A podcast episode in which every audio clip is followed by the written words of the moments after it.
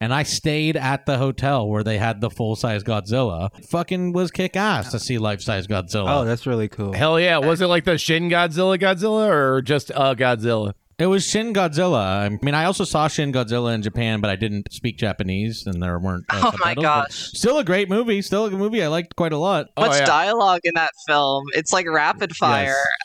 Yes. Japanese Sorkin, fucking Anno. That's what I was about to say. It looks like it looked like an Aaron Sorkin movie for the most part. Yeah. It's it's Evangelion a lot Yeah. for the, a lot of it. They use know? the a music, lot of too. people- It's just as much an extension of uh, Anno's vision of Evangelion as it is an extension of uh, of the Godzilla like franchise and the Godzilla mythos. But it's honestly, it's one of the best entries that the franchise has ever seen. It's incredible.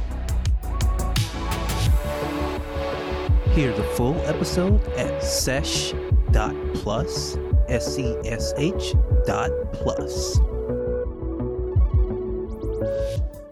Like what you hear? Want to hear more? Check us out at patreon.com slash struggle session or sesh.plus or struggle session.substack.com for all our public episodes commercial free as well as hundreds of bonus episodes. Thank you to all our listeners for holding us down five years strong.